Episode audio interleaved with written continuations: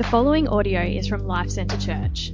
For more information, please visit lifecentrechurch.com.au. If you are new, my name is Kyle. I'm uh, one of the pastors here at the church. Uh, we have been going through the book of Daniel uh, for a number of weeks. We're going to continue to go through it all, and we have just been learning so much about this story. Um, and there's a lot in today. Um, essentially, if you don't know the story, Nebuchadnezzar was the king, and he came and he conquered the people of Judah, and he has basically taken them into exile, and they have been in exile for a number of years. In fact, by the time we get to this, they've nearly been in exile for, for 70 years. So it's kind of moving quite quickly, and that's often how narrative works. Narrative moves pretty quickly between different timelines. So the way we finished last week, and now we get to here, 25 years have essentially passed. So there's a new king on the throne, Nebuchadnezzar is gone, and now Daniel is an, is an older man in uh, exile. Now, for some of you, this may be interesting. Uh, for some of you, this may not be interesting, but we do need to do something here before we actually get into the text. Because when I was not a Christian and I was exploring faith, Belshazzar was one of the names and one of the reasons given why you cannot trust the scriptures. The reason being is that nobody could find anything in history relating to this particular man being on a throne.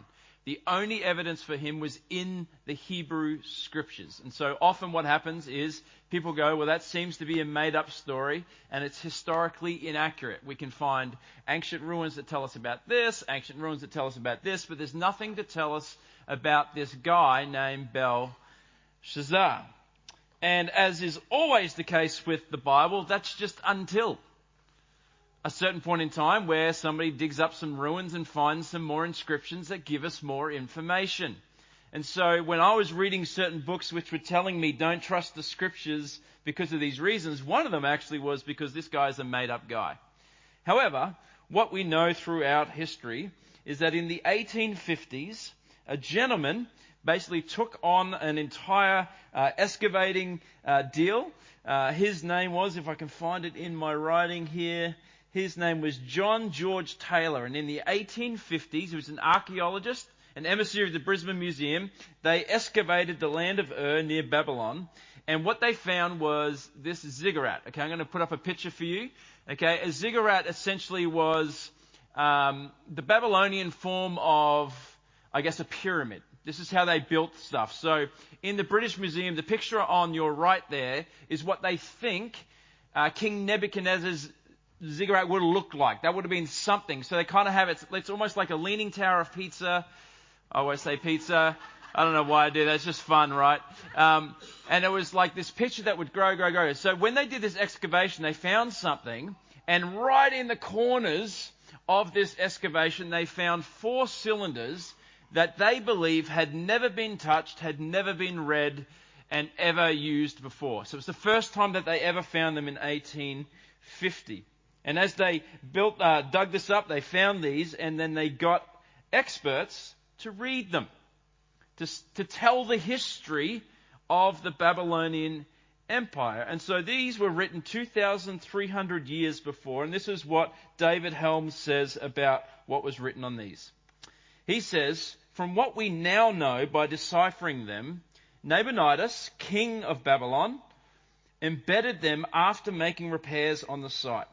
And from the historical record outside the Bible, we know that Nabonidus was fourth in line after Nebuchadnezzar. Okay? So by the time you get to chapter 5, Nebuchadnezzar has died, but so have three others have been taken. So there's been multiple kings in line. And we know that uh, Nabonidus was fourth in the line after Nebuchadnezzar, following, and it kind of gives the names of these guys. And then these cylinders that they found also speak of another ruler in Babylon named Belshazzar, son of Nabonidus. And so from the inscription, we learn that Belshazzar had given charge, had been given charge over Babylon while his father, Nabonidus, made a trip to a distant place. Until the cylinders were discovered, we had no historical knowledge of this. In fact, up until then, the name Belshazzar only existed in the writings of Daniel. Historians had never been able to account for his existence, let alone understand how anyone other than Nabonidus could have been viewed as the ruler of Babylon at the time of its fall to the Persians. The cylinders reveal how it was that Belshazzar was king in Babylon for the events of Daniel chapter 5. So, for a few thousand years, everyone was like, this dude didn't exist. Another example why the Hebrew Bible cannot be trusted. And then 1850, another excavation, find some more things, which then again prove the biblical record is continually true. It never gives bad history. It's, while it's not primarily trying to be a historical book, it never gives bad science while it's not primarily trying to be a scientific book. And it also helps us to understand because you would have seen that Belshazzar basically says you can have the purple, you can have the gold, and you can be third in the kingdom. You don't see that in ancient texts because what kings do, like you see in the story of Exodus, we don't make you third in the kingdom, we're going to put you second in charge. It's always what happens throughout ancient history.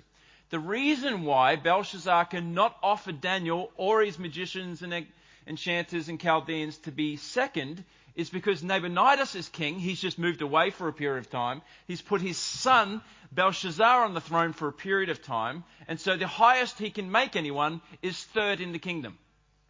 So over and over and over and over again, this is how I became a Christian because I kept reading it and reading it and reading it and getting like, here's what the, the skeptics are saying, and then here's what uh, all the kind of Christians and even non Christians, because this is the non Christian person who found the excavations and found these writings, and now they sit in the British Museum. So, big point trust the scriptures. Every generation is coming at the scriptures, coming at the Bible, trying to point out why you can't trust it. And year after year, decade after decade, century after century, millennial after millennia, it keeps standing up. And it will always stand up because it's the only book that has been inspired by the living God.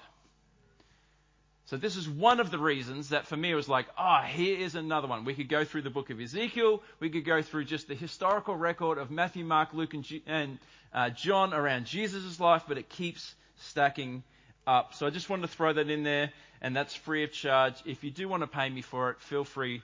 Uh, for an extra little fee of, I don't know, well, let's say $4,000. Okay, that'd be great. I could do, we're trying to sort out some things at our place. All right.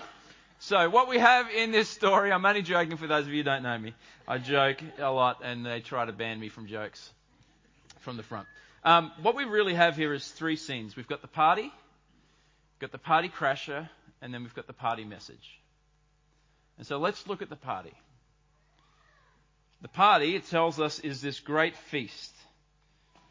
And they are drinking wine. There's thousands of his lords, thousands of the highest in his kingdom that he's bringing along. He's drinking wine in front of them. There are these vessels of gold, of silver from the Jerusalem temple that he's ordering to be brought in. There are his wives and concubines and they're drinking eventually out of these golden vessels, and they are basically making a toast to the gods of gold and silver and bronze and wood and stone. So, what the author of Daniel wants us to see is that this is an extravagant party.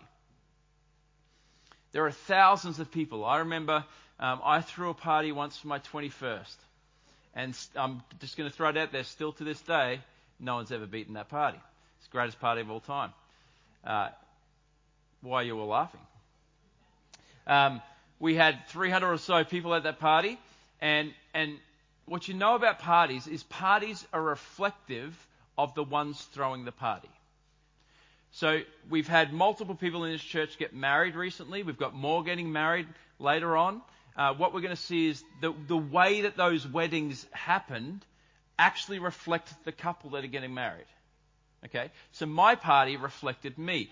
That's why I swung in from a rope whilst everyone was sitting in the middle of this, this, uh, uh, it was an indoor cricket centre. I kind of waited till everyone was in and I was wearing the mask outfit, got the band to play a special song and I swung from the rafters in between everyone and made the grand entrance. Why?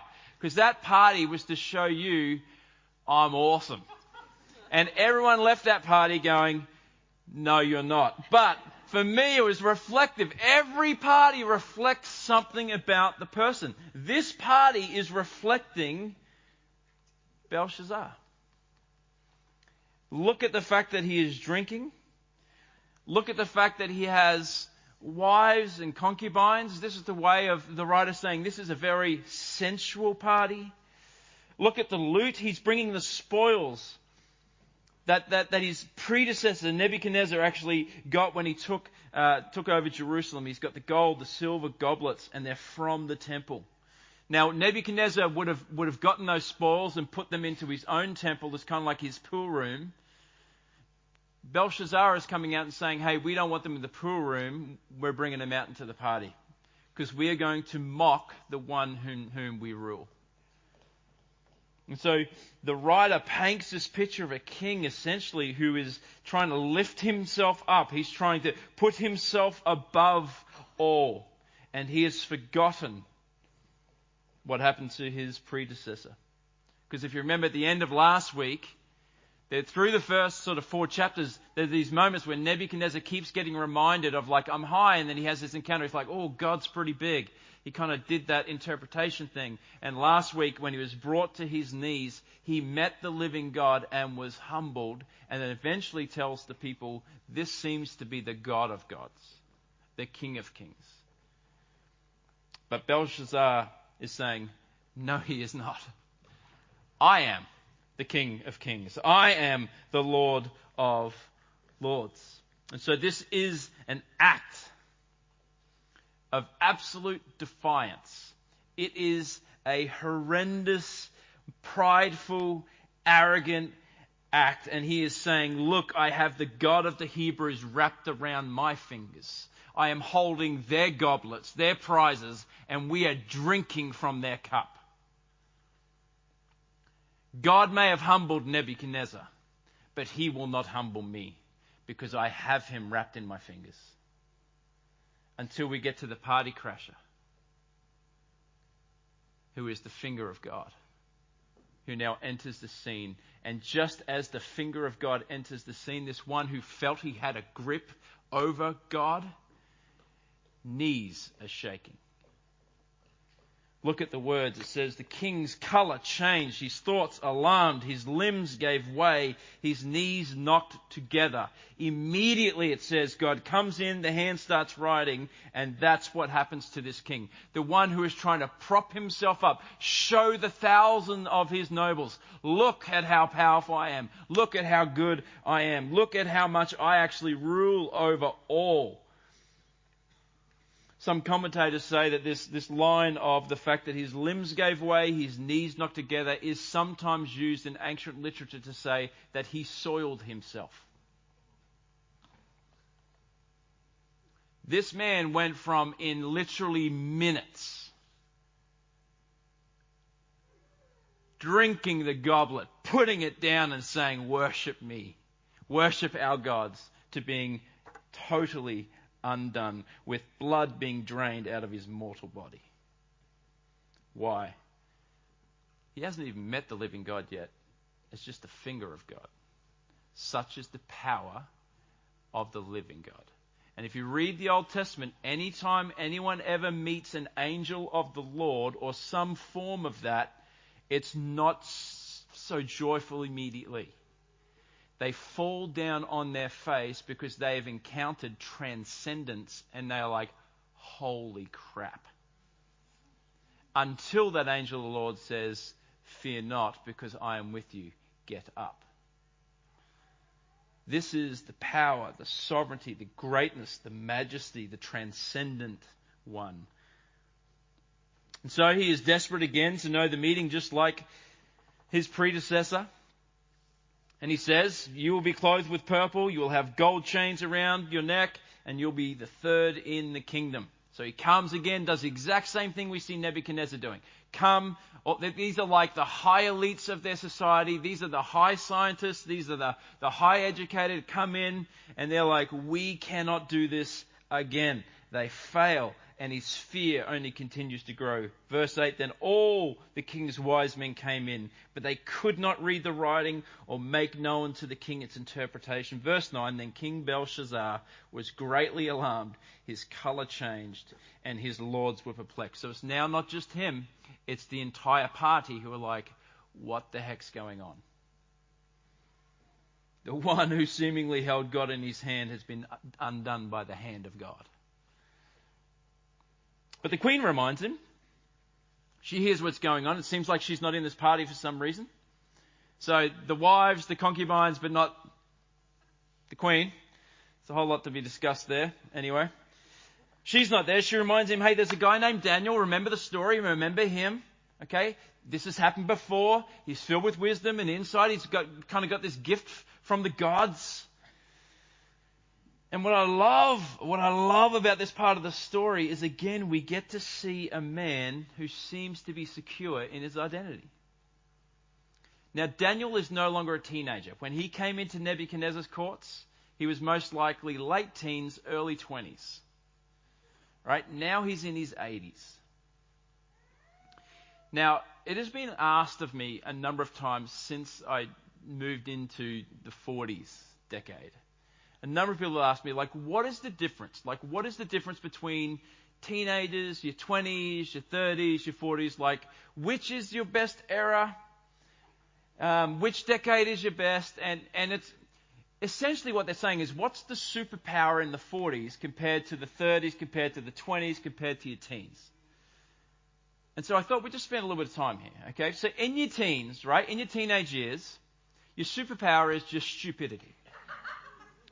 Okay, now there's a few teens in the room. I do apologize. I'm not trying to offend you, but you think you know everything and you know nothing. And so all you do is like, I'm, I know the whole world, and you think your parents have no idea about anything because they've never lived a life before. Only you've ever lived life. Like in, in your teenage years, we're just dumb as, but filled with pride. In our 20s, I, I think it's probably like our, our superpower is like our zeal and our drive, right? Like you're just pursuing stuff, you're going after stuff. Um, I think like you kind of this is where you're working at your career, you're working at your relationships, you're filled with zeal. Nothing can stop you. You will live forever. I think that's kind of what I was like uh, in my 30s. Uh, uh, sorry, my 20s. 30s, uh, I think it's probably more around stamina. It's like this. This tends to be when people are having like kids, and they're kind of like, "Holy how do we survive? How do we stay alive? How do we stay awake? And you're kind of going, now in your 40s, this is where you're like, your superpower is just awesomeness. This is, this is the years of, that I'm currently in. Anybody in their 40s? Can I get an amen? Amen. amen. Thank you. All right. It's just awesomeness. Um, no, no, I, I, I, don't know what the superpower is yet, uh, but we'll get there. Um, but I'm pretty sure the superpower when you are in your 80s is you're probably secure you probably got some wisdom because you've probably lived a bit of life to not care about that anymore. Like you're probably not worried about what people think of you. Okay? Like in your teenage years, we're worried about what our peers think of us. When you're 80, you're like, dude, I'm just trying to stay alive. I don't care what you say. I'm just, my goal is to get on that bus from that home and get to lawn bowls and win. Okay? I don't know what it is, but you watch this, you watch this man now in his 70s walk in and he is calm because he is secure in who, who he is. He knows who he is. He doesn't have to prove anything. I don't know how many times he's been through this scenario, but this is not his first rodeo. So here is this old guy just calmly walks in. I feel like he's probably taken a little long to get in there compared to in his like time with, with Nebuchadnezzar. He probably rushed in. This time he's just like, yeah, whatever, man, what is it? But then look at Belshazzar. One of the first things Belshazzar does is he mocks him. Belshazzar wants to remind him, hey, aren't you one of the exiles that like we conquered and you're just a nobody in our kingdom? You're just one of those. I just want to remind you of who you are. And so here is this man who knows who he is, and this insecure king who's trying to promote himself and get everybody on board. And he just says to him, Are you not one of the exiles? And then he's like, If you do this thing, this is what I'll do for you. I'll elevate your status. I'll give you this royalty. I'll put you in this position. This reminds me of a person named Jesus who had a wilderness experience whereby the enemy tried to tempt him and go, Hey, if you do this, I'll give you this. And Jesus is like, Hang on, I've just, I've just had the Father call out from heaven saying, This is my beloved Son in whom I'm well pleased. I know who I am. You can't tempt me with the things of the world.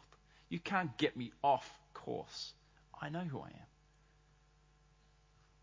And so this Daniel, this I think model for us shows us the gift it is to be secure in who you are in Christ, to know who you are. Why does he know who he is? Because he trusts the Word of God. He doesn't listen to the world. He doesn't listen to his peers. He listens to an audience of one, the one who made him, the one who designed him, the one who has allowed him to go into this place and has sent prophet after prophet to remind him, I've got you in that place. I will bring you home. Trust me. You can be secure. And what's important, I think, to see is that we don't just see Daniel being secure in chapter 5. We saw him actually be secure in his 20s. So, young person, I know I've offended you already. However, just forgive real quick. What this means is, is you don't have to wait till you're in your 80s to know who you are. You can know that in your teens. Like Daniel, like Shadrach, like Meshach, like Abednego. We can know who we are, be secure in who we are, if we know God. Boy, do I want to know God. This is what leads Daniel to be a non anxious presence in, a, presence in a hostile world. He constantly is in these situations where he has his trust firmly in this is what God has said, this is what God has said, this is what God said. And then also he trusts not just in God's word, but God's word which tells him that God is sovereign. So because he knows the story of the Old Testament, because he knows the history of God with people, he knows that God is in control of all things. Because if God was in control of the Exodus, which is a massive story for them, and God could deliver them out of the hands of the Egyptians, part Red Seas, walk them through on dry land, look after them and feed them with manna from heaven. He could do all of that. He can look after them in Babylon. If God could, through the Psalms, he sees the stuff in the Chronicles and the Kings. He can see all the stuff that happens with King David and the way that King David is, is kind of getting chased by Saul. And, and there's something that God has promised that David would get to this point. And there's everything against David. He's on the run. He doesn't know what's going to happen. And he sees time and time again through reading the scriptures that God keeps coming through for his people. And he trusts that God is sovereignly good and will look after him. So he is secure. Remember when he met Nebuchadnezzar, and Nebuchadnezzar was trying to say, Well, you're way better than all of my Chaldeans, you're better than all my astrologers and magicians. And his word back to King Nebuchadnezzar in chapter 2 was, I am no good. I am not better than anybody. The difference between me and them is I know the God of heaven, and that God has uniquely placed a grace upon me in this particular time to do this particular task. It's not me. So don't reward me, but also don't kill them, because this is about the God of heaven. This is what makes this man so secure in, in, in a hostile world. And then even when he is offered the, the, the, the, purple, the gold chain, and the position to be third ruler, he simply says to Belshazzar, give it to somebody else. They probably need it. I, I don't need that. Why? Because I'm secure.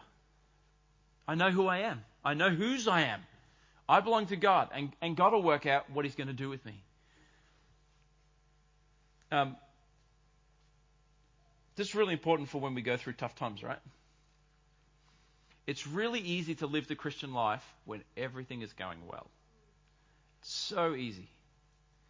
It's when we are getting pressure from culture. It's when we are losing jobs. It's when we have financial pressure, relational pressure, social pressure. That's when we start to question can we trust our sovereign God that what he says is true? And I want to encourage you, church, you've got to keep reading the book. Just read it and read it and read it and read it and read it. Because the Bible says that those were God's people. You and I are now God's people. Therefore, their story is our story. because I see what God has done 3,500 years ago, 3,000 years ago, 2,000 years ago, 100 years ago, 20 minutes ago, I can trust. And this is why it's also important that we share our stories. We need to hear your story where God has done great things for you and through you because it encourages us. And then we get to the party message. And this message really is contrasting Belshazzar with King Nebuchadnezzar. Because remember, Nebuchadnezzar was in the same position. We saw this last week. We saw it when our kids did the takeover and we had all sorts of animals crawling around there and there was all sorts of kids doing what do you call it? The worm and we had all sorts of fun going on. Nebuchadnezzar was brought to his knees. And this is an opportunity for Belshazzar to do the same and respond in humility. Belshazzar, you're in the exact same position that your father was in. And you know this, he says. You know what happened to him, yet you harden your heart. Why? How? Spurgeon, the great 19th century preacher, said, The same sun which melts wax hardens clay. And the same gospel which melts some persons' hearts to repentance hardens others in their sin. The same gospel, the same grace, the same mercy extended, and sometimes we can respond and harden our hearts, or we can soften and be reminded of how good God is. Look at what he says. He says, But when his heart, speaking Nebuchadnezzar, was lifted up, so that he dealt proudly, he was brought down. Eventually it says he was fed like grass, like an ox, on his body was wet with dew from heaven until he knew that the Most High God rules the kingdom of mankind and sets over it whom he will. Can I just, can I just say the job that you currently have is not because you got it. It's because God gave it to you. That position that you have, where maybe you have, you're a line manager or something in a company, it's not just because you worked hard and got there. It's actually by the grace of God that God has positioned you there. If you're an educator, if you're a principal, if, you, if you're a bank manager, whatever it might be, there is a sense in which this is not just speaking of kings, this is God in every area is God has placed us there. God has given us the grace to be there. Therefore, whatever we do and however well we do it, we can thank God. We can worship God. We go, wow, thank you for your grace that allows me to do this thing, make this amount of money, have this amount of influence. This is how it works with the sovereignty of God. And eventually, Neb comes to realize, ah, oh, I'm only king of Babylon because God allowed me to be the king of Babylon. But Belshazzar, you, you continue to harden your heart. Verse 22, and you, his son, okay, this language of son, it, it, it's talking about predecessor. It's not physiological son, biological son. It's common language in ancient. It's the idea of you're, you're, you're the predecessor. He's your father. You're their son. Belshazzar, have not humbled your heart. Though you knew all this, but you have lifted up yourself against the Lord of heaven. You knew all this, but you think you're the outlier. This happens for everybody else, but it won't happen for you. That's pride. And there's a sense in which every single one of us encounters this moment, right? Where we are all faced with a moment whereby we have to decide whether we will humble ourselves before the Lord or whether we will not. And this is just his moment. I had my moment. I don't know about you, but I had many moments where God and His grace continued to give me many, many, many, many, many, many, many, many moments, and eventually I surrendered to Him. Best decision I ever made. Because now I'm in the kingdom of God. And it is imperishable, it is untouchable. Satan cannot touch me, Satan cannot take me. Satan has no say on me. He can come and fill my head with lies, and I can just do the exact same thing that Jesus did and come back to Scripture and go, That's what you say, this is what he says. He says, I am forgiven. He says, My past, present, future sins have been wiped clear. He says, I can do this. He says, I'm able to do this. He says that I am much loved despite the past, despite how I feel about what's back there. That might describe some things about me. It no longer defines me because the King of Heaven made me and He has called me and He has secured me. Therefore, you cannot touch me. Do you see how good this is? This is the gospel. The gospel comes in, and so now you are secure. So that so the culture will come at you. Your your bosses will come at you. Things might happen in your life, and you can you can feel the weight of that. That's natural. You might have anxiety, but we can bring our anxieties to the Lord and say, God, we we trust that you have us in the palm of your hands, and the safest place to be, as we said this morning, is in the arms of the living God. And Jeremiah the prophet had prophesied to those in exile, and he said, The heart is deceitful above all things and desperately sick. Who can understand it? I, the Lord, will search the heart and test the mind to give every man according to his ways, according to the fruit of his deeds. And here he is coming to Belshazzar and saying, I'm now testing your heart. Verse 23 tells us what he does. It says, But you have lifted up yourself against the Lord of heaven. The vessels of his house have been brought in before you, and you and your lords, your wives, and your concubines have drunk wine from them, and you have praised the gods of silver and gold, of bronze and iron and wood and stone, which do not see or hear or know, but the God in whose hand is your breath, and whose are all your ways you have not honored. And then from the presence the hand was sent, the writing was inscribed and this is the writing that was inscribed Mene, Mene, Tekel, Parsin. Mene, your days are numbered, bro. You're done. Says it twice. Numbered, numbered. Tekel means weighed. You, you fall short of the standard. And parsin is divided. That, that judgment and destruction await you and, and we know from the historians of Herodotus and Xenophon, they testify that, that on this particular night, when, when, when the, the Medes and Persians come in and conquer this, it was actually this night, there was this huge grand party. And these walls to get into the Babylonian world, they were massive. They were 25 feet thick. And they had two of them. So very, very hard to get through the walls. They're 40 feet high. And so what they actually worked out is while this grand party was going on, while, while he's puffing himself up, he's holding on to almost like God and saying, I have you. God's like letting the Persian Medes come in. And what they did was they actually divert the water from Euphrates, which would go under the walls, and they drain it. So that while they're partying, watering's just getting dispersed, dispersed, dispersed. Now they can get under the walls, and within a night, done. Numbered historical record. This is how they get in. And verse 30 says, That very night Belshazzar the Chaldean was killed. And Darius the Mede received the kingdom, being about 62 years old. And just like that, a few hours before, mocking God, God has said, You don't mock me. You're done. Well, that's scary.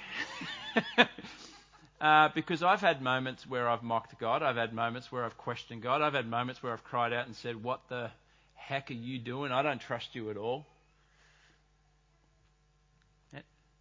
Anyone else done this? No, just me. I love what it said here. Because he says it's not just that this person is secure, Daniel's secure and these guys are not. Look at who they worship. They are worshipping these gods of which they cannot see, which cannot see, cannot hear, cannot know. In other words, you worship a dead idol. But the promise for those who worship the living God is you drink from that well forever and have rivers of living water. And the humility is to say, I'm not worshiping gold. I'm not worshiping career. I'm not worshiping relationships. I'm not worshiping anything of this world. I worship the living God and now rivers of living water. And I live and serve a God who does see, who does know, who does speak, and has spoken through his Son to say that he has died for me, even though I have done many of these things, and he has offered me his grace, and I have freely able to choose to repent and follow and trust in the good, sovereign King of the universe. And so I no longer, for those of you who are Christians in the room, we, we don't have to be found wanting because we are found in Christ. Amen? We're in Him. So we're not found wanting because we, God is looking at us and seeing the account of Jesus Christ on our account. So we're not found wanting anymore. Our days are numbered.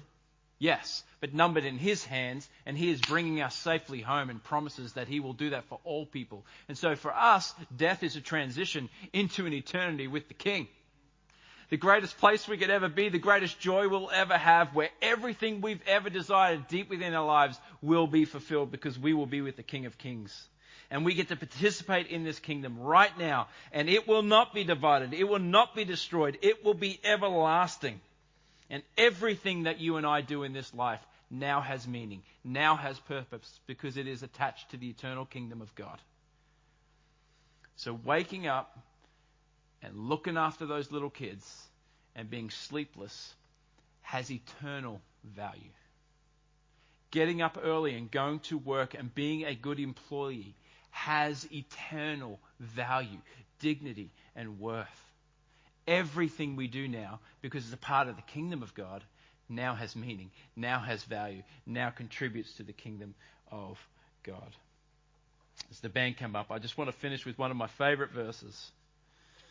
Because I think it's one thing to say the, the positives of this, to say how good it is, but I think it's important to also remind ourselves that we are in Babylon and therefore we will experience anxiety. We will experience times when we are tested and there's pressure on us. But look at what First Peter says. This is Peter speaking to exiles in his day. He says this. 1 Peter 5 verse 6. He says, Humble yourselves, therefore, under the mighty hand of God so that at the proper time he may exalt you, casting all your anxieties upon him because he cares for you. Again, I say this all the time. There are these two things of God there's the powerful God that can, the personal God that cares, and we have that in Jesus. Be sober minded, be watchful. Your adversary, the devil, prowls around like a roaring lion seeking someone to devour. Resist him firm in your faith, knowing the same kinds of sufferings are being experienced by your brotherhood throughout the world, and after you have suffered a little while, the God of all grace, who has called you to his eternal glory in Christ, will himself restore, confirm, strengthen, and establish you. To him be dominion and dominion forever and ever. Amen. Whatever it is that you're going through right now, bring it to him. Trust Him. That His word is true, that He is sovereignly good, and He knows what He's doing with that very thing. Amen? Amen. Let's pray. God, we are so grateful that we have you as our God. Not a blind God, but a God who sees. Not a deaf God, but a God who hears. Not, not a uh, a dumb God in the sense of being mute, but one who communicates and talks and speaks. Not a God who doesn't know anything but knows all things. And a God that is sovereignly good, in whom we can trust your word, we can trust your character and your nature. And God, today we bring our stuff to you. We bring our struggles. We bring our trials. We bring our anxieties to you. And we say, Help us to trust you. Help us to worship you and no other God. Help us to know whose we are so that we can know who we are and be secure in this world. God, help us to be faithful men and women like Daniel and some of these others that we see in this story because we simply understand who you are thank you for that in your son's wonderful name. And everybody said, Amen. Well, why don't we stand and why don't we sing to our great God? Thank you for listening to this podcast from Life Centre Church located in North Lakes. We exist to make, mature, and multiply disciples and communities that depend upon, declare, and display the gospel of Jesus Christ in all of life. If you would like more information about us, please visit lifecenterchurch.com.au. We provide our podcast free of charge. Please feel free to download the content and share it with others, but please do not edit or alter the content in any way without the written permission from the leadership of LCC.